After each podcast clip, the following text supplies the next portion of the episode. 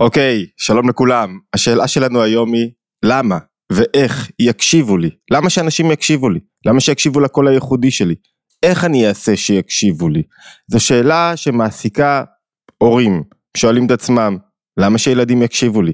בשגיל 3, 5, 7, 15, 20 או 25, למה שהילד יקשיב לי? למה שהוא יקבל את מה שיש לי להגיד? זו שאלה שמעסיקה פוליטיקאים. למה שיקשיבו להם? למה שיהיה לי קהל שירצה לשמוע את מה שאני אומר? זו שאלה שמעסיקה יחצנים. שואלים רגע, איך יקשיבו לנו? איך אנחנו נוכל להגביה את הקול שלנו דרך הפרסומות, דרך המסר, דרך מה שיש לנו להגיד? זו שאלה שמעסיקה בני זוג. למה שבן הזוג שלי יקשיב לי? למה שהוא יקבל את מה שיש לי לומר? בעצם, מה שעומד מאחורי השאלה הזאת, היא מה מקור הסמכות שלנו כשאנחנו מדברים, מעבירים מסר? האם המקור הסמכות הוא וולונטרי, זאת אומרת, האם יקשיבו לנו בגלל שאנשים רוצים להקשיב לנו? ואם כן, איך נגרום לאנשים לרצות להקשיב לנו? או שיש לנו איזה מנגנון כורח, כוח, צורך שאנחנו מייצרים אצל הזולת ובגלל שאנחנו שולטים בצורך שהוא צריך, אז הוא יקשיב לנו.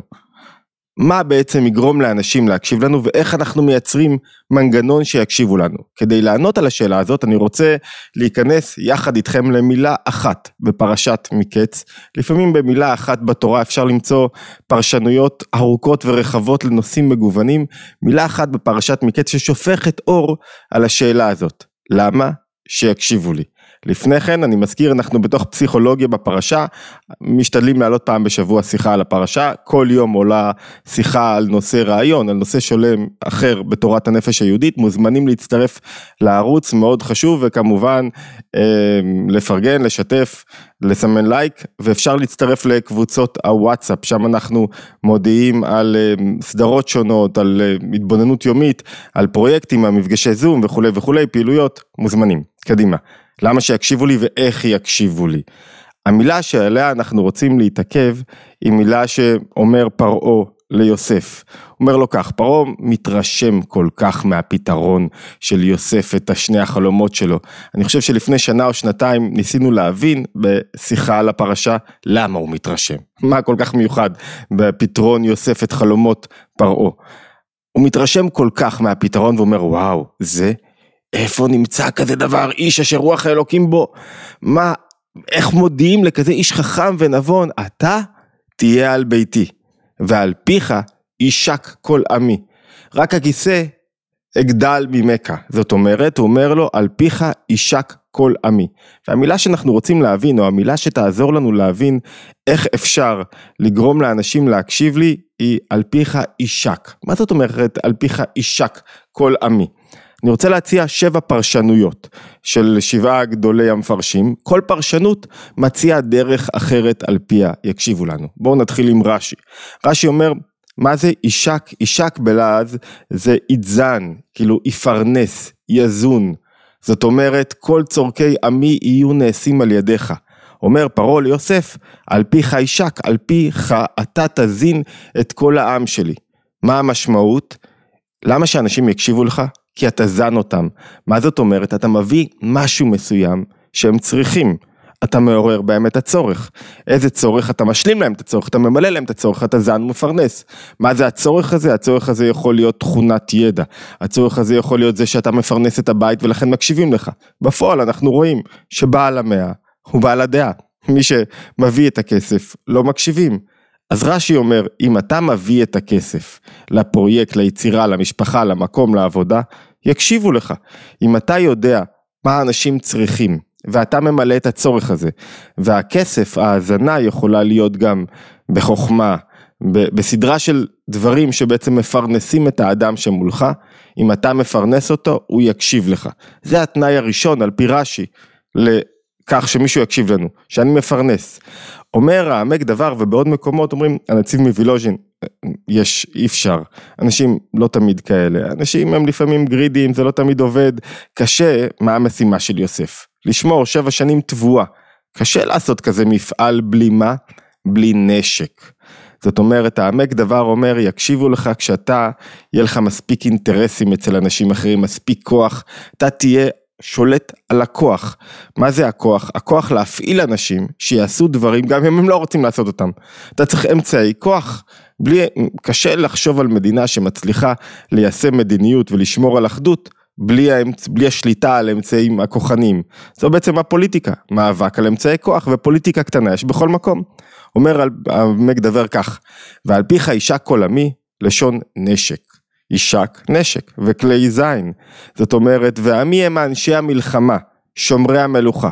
כמה פעמים משתמשים, הוא אומר, במושג עם מלשון אנשי מלחמה. זאת אומרת, קשה לקבץ את כל התבואה שב, שבשבע לאוצרות המלוכה, שבשבע השנים, וזה לא היה אפשר, אלא על ידי אנשי חיל. למה אומר פרעה ליוסף? אני אתן לך את מנגנון השליטה. את השליטה, כוח עזר, חיילים, שיעזרו לך לבצע את המשימות שלך, ולכן יקשיבו לך. זאת אומרת, הרבה פעמים אנשים מקשיבים לנו לא בגלל איזשהו אה, כוח וולונטרי, כריזמה שיש לנו, אלא כי אנחנו שולטים באמצעים הכוחניים. שליטה באמצעים הכוחניים מאפשרת לנו לגרום לאנשים להקשיב לנו. בואו, נילחם על כוח. מלחמה על כוח בימינו היא, בימינו. בכל ההיסטוריה של המין האנושי, אחת המלחמות המרכזיות ביותר שהפכה עולמות. היא פחות רלוונטית כשאתה רוצה לגעת בלב האנשים, היא הרבה יותר רלוונטית כשאתה רוצה להשיג אמצעים חיצוניים. נקודה שלישית, פרשנות שלישית, מה זה וישק? אמרנו פרשנות אחת הייתה לנו לזון, לפרנס, להביא משהו ייחודי, לתת למישהו את הצורך שלו. אפשרות שנייה הייתה לבוא עם כלי נשק, לשלוט באמצעי הכוח כדי שיקשיבו לי. אפשרות שלישית, אומר ככה, אומר הבכור שור, ריבש מבעלי התוספות, אומר, יישק לשון ובן משק ביתי. אתה אומר לו פה, אתה הולך להיות אחד משלנו. אתה חלק מהמשפחה שלי, ובגלל זה יקשיבו לך. את הדוקטורט שלי כתבתי בחוג לתקשורת, ואחד הנושאים על רטוריקה, ואחד המאפיינים של רטוריקה, אנחנו חושבים על רטוריקה, אומנות השכנוע, איך אנחנו חושבים על רטוריקה? כאמצעות, כאמצעי למניפולציה. ואיך אני אעבוד על הזולת, וזה בדיוק הפוך, רטוריקה זה לשכנע אנשים באמיתות. ואחד התנאים היסודיים ביותר לרטוריקה, זה שאני לא נבדל באינטרסים שלי. זאת אומרת, אני צריך להיות ייחודי בתכונה שאני מביא, אבל עדיין צריכים לתפוס אותי כאחד מכולם, לא כמישהו שונה. לכן פוליטיקאים למשל יורדים להיות אחד מהעם, רגע לפני הבחירות. מה אומר הבכור שור, בעלי התוספות? הוא אומר, כדי להשפיע, כדי שיקשיבו לך, אתה צריך להזיז אינטרסים אחורה. החוצה, אתה צריך להיות אחד מכולם, כדי שהילד יקשיב לך, אתה צריך להזיז את האינטרסים, ושהוא יבין שאתה אחד ממנו, אתה רוצה בדיוק מה שהוא רוצה. אין לך רצון אחר, אין לך איזה אינטרס אחר שנכנס לתוך העסק. ולכן, כשהוא יודע את זה, כשאתה אחד עם אותו אינטרס איתו, אז הוא יקשיב לך, זה סוד מאוד גדול בהש... בהשפעה על אנשים, ובכך שמישהו בכלל יקשיב לך, כשמישהו חושב שיש לך אינטרס נסתר, כשהילד חושב שיש לך אינטרס נסתר בינך לבינו, הוא לא יקשיב. כש... כשאתה מוכר למישהו, והוא מרגיש שיש לך אינטרס נסתר ולא האינטרס שלו, לא לעזור לאינטרס שלו, יכול להיות שהאינטרס שלו עולה כסף, אבל יש לך אינטרס נסתר, אתה מאבד אותו. לכן הבכור שור אומר, איך יקשיבו לך?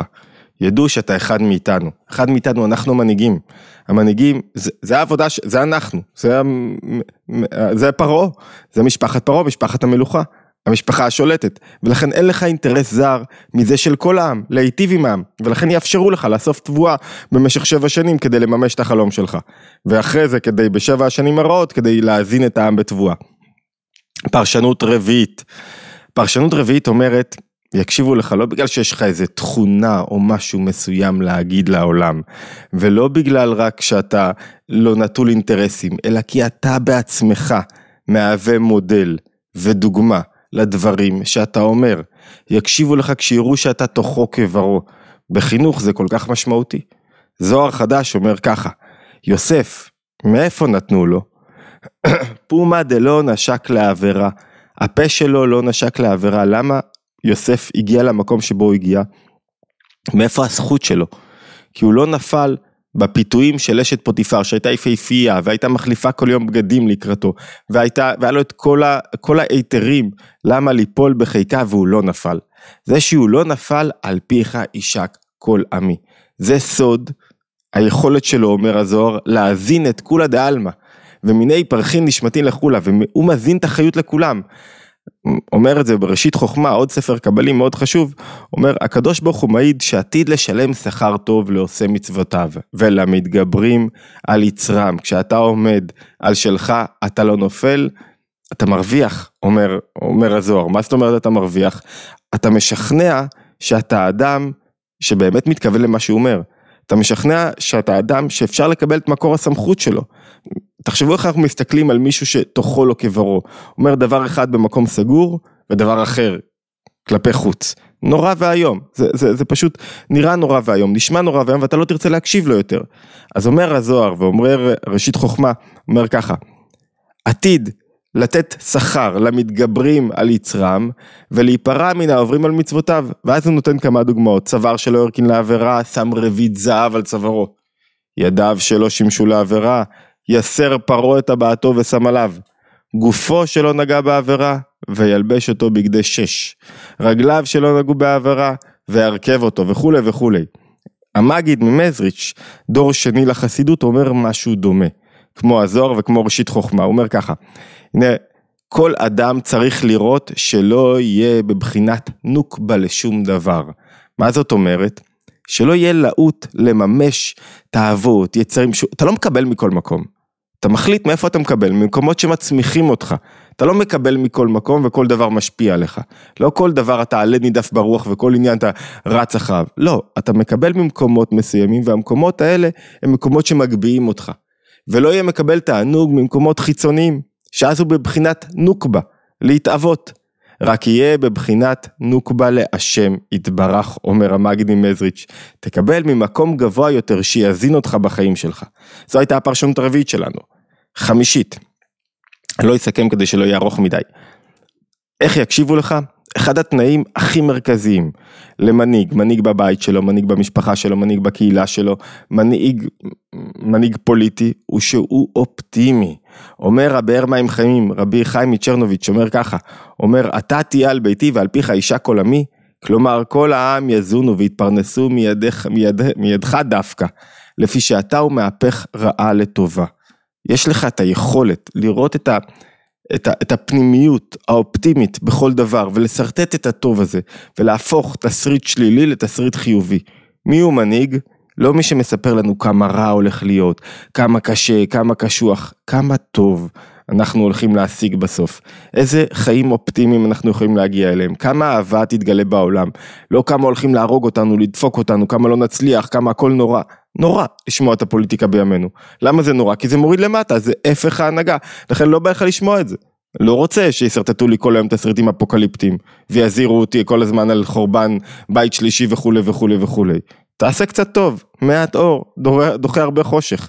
זה מה שאומר רב חיים מצ'רנוביץ', מראשי החסידים, מגדולי החסידים גם, על איך אני אגרום לאנשים להקשיב לי. תהיה אופטימי. תהפוך רעה לטובה. זה נכון גם לגבי חלומות. השבוע, החודש, זה חודש החלומות. יוסף, היכולת שלו לפתור חלומות זה להפוך את החלומות לטובה. נקודה, וכתוב במסכת ברכות, כל החלומות הולכים אחר הפה. זאת אומרת, אחר הפירוש החיובי, האופטימי של החלומות. אם אתה מפרש את הדברים בצורה שלילית, זה ילך לצורה שלילית. פרשנות רביעית, מה, איך יקשיבו לי? אומר רבי נחמן מברסלב, אומר משהו מאוד מיוחד, אומר, יקשיבו לך כשאתה מרכבה למשהו הרבה יותר פנימי, כשזה לא אתה עצמך, זה קצת כמו להסיר את האינטרס, מה הכוונה? הוא אומר כך, אתה תהיה על ביתי כשאתה יודע שהעולם הזה הוא עולמו של הבורא, והוא לא ברא את העולם הזה לכבודו, ועל ידי זה כל הקליפות, כל הרוע, כל, כל מה שאתה פוגש בעולם, הוא בעצם נכפף לו. ואז אתה הכל מודים במלכותו. השאלה היא איך אתה מוריד את השפע של החיים הללו לתוך המציאות. איך אתה חי באמת, איך אתה מתענג על החיים, איך אתה מגלה בהם טוב. הוא אומר, על פיך אישה כל עמי. אם אתה מתפלל, מבקש, מרכבה, רק אחרי שגילית שהקול של הבורא ואין ממוצעים, אין ממוצעים במובן שמפריעים להוריד את השפע למטה. מה זה אומרת ממוצעים? שאתה חושב שמי ששולט עליך זה הבוס בעבודה, מי ששולט עליך זה דבר שקרה סתם כמקרה. אם אתה תהיה על ביתי, אם אתה מקבל נוכחות בורא בכל, אז אתה מרכבה למשהו אחר, לכוח אחר שמתגלה דרכך. ואיך אתה מגלה את הדברים, איך על פיך אישה כל עמי, על פי התפילה שלך. ולכן כשאתה מתפלל, אתה מגלה אתה, שאתה באמת, הכל הוא חלק מהאלוקות, אתה מוריד את השפע לתוך העולם. זאת אומרת, רבי נחמן ברסלב משרטט פה זווית ראייה הרבה יותר פנימית, יקשיבו לך כשתהיה למרכבה למשהו פנימי. מה זה המשהו הפנימי הזה? נוכחות בורא בכל. אתה תהיה על ביתי, אתה מזהה את הדופק הפנימי של העולם, איך העולם הפנימי הזה בנוי, איך שהדברים כלפי חוץ נראה כאילו הרשעים בהם שולטים, כלפי פנים זה לא כך. ופרשנות אחרונה שלנו, למה שיקשיבו לך? שמעתי איזה סיפור טוב, על ששאלו חסידים למה אתם כל כך אוהבים את הרבי שלכם, אז, אז אחד החסידים אמר כי הרבי כל כך אוהב אותנו, כי יש לו אהבה אינסופית אלינו. אתה תהיה על ביתי ועל פיך אישה כל עמי, יישק מלשון נשיקה. בתקופות קודמות אומרים אביעזר ואומרים מפרשים אחרים בתקופות קודמות היו מגיעים אל המלכים ומנשקים להם את הים, את היד או, או באופן אחר נותנים להם נשיקה כלשהי, הנשיקה מבטאת הערכה, האהבה האמיתית, קרבה, חיבור, למה? כי הם יודעים שאתה אוהב אותם. כל מנהיג היסוד להנהגה, היסוד לכך שיקשיבו לי, זה מה? זה שאני אוהב כל כך אהבה בלתי מותנית את, את מי שאני מנהיג אותו, את מי שאני רוצה שיקשיב לי. זה יכול להיות הילד שלי, זה יכול להיות הלקוח שלי, אני אוהב אותך באמת. את מי שמאזין לי, את, מי ש, את, את, את הלקוח שלי, אני אוהב אותו באמת. וכשאני אוהב אותו באמת, הוא רוצה להחזיר לי אהבה. מקור הסמכות הוא אהבה בעצם. אהבה ללא אינטרסים, אהבה אמיתית, ככה, אהבה אמיתית של אני באמת רואה את הטוב שבך ואת המעלות שבך. אומר ככה, יישק מלשון נשיקה ממש, שכולם יבואו לנשק ידיו, כך אומר הטור ארוך. מה זאת אומרת? נשיקה זה מי שיש לו, אביעזר כותב כך, מי שיש לו קרבה גדולה מאוד למנהיג שלו, ויודע שהמנהיג הוא כאב שאוהב את בנו, שאכפת לו באמת מהבן שלו, אז הוא נותן לו נשיקה, הוא מקבל ממנו נשיקה. בעצם מתוארים היחסים של השפעה כיחסים שהיסוד שלהם הוא של אהבה. ואם אני מסכם את כל מה שאמרנו עד עכשיו בקצרה, דיברנו מאחורה, מהסוף להתחלה, דיברנו על אה, איך יקשיבו לי, קודם כל תאהב את מי שאתה רוצה שיקשיב לך. אם אתה לא אוהב אותו הוא לא יקשיב לך. אם אתה מזלזל באנשים לא יקשיבו לך. אם אתה לא מעריך אותם ואת הצדדים שלהם ואת הקרבות שלהם ואת האתגרים שלהם לא יקשיבו לך.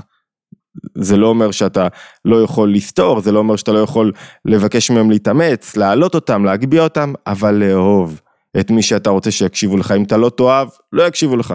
נקודה שנייה אמרנו, נקודה שנייה אמרנו, אמ, תפילה. אם אתה מרכבה למשהו הרבה יותר גדול ממך, אומר רבי נחמן מברסלב, אז יקשיבו לך. אבל אם אתה כל, אתה רוצה שיקשיבו רק לך כי זה אתה והאגו שלך, זה לא יעבוד. נקודה שלישית אמרנו, אופטימיות, שלישית מהסוף, הפכנו סדר. אופטימיות. אתה רוצה שיקשיבו לך, תשרטט איך זה הולך להיות טוב, לא כמה רע הולך להיות. נקודה אה, רביעית שאמרנו, לעמוד בעבירה, זאת אומרת, אתה בעצמך צריך להיות אחד שהוא דוגמה אישית, שהוא מתמודד בעצמו, שהוא לא רק מבקש מאנשים ואומר להם תקשיבו לי, שהוא בעצמו מוכיח שהוא דוגמה חיה לדברים שהוא מבקש מאחרים. נקודה רביעית שאמרנו, רביעית אה, או חמישית, אמרנו שייכות, אתה אחד מ... אתה אין לך אינטרסים כוסבים, נסתרים, לגבי אלה שאתה רוצה שיקשיבו לך. נקודה שישית, אמרנו, וישק מלשון נשק, צריך קצת אמצעי כוח חיצוניים כדי להשפיע, ונקודה אחרונה, לזון ולפרנס, להביא את המשהו הייחודי שלך לעולם, כדי שיקשיבו לך, למצוא את הצורך ולמלא אותו.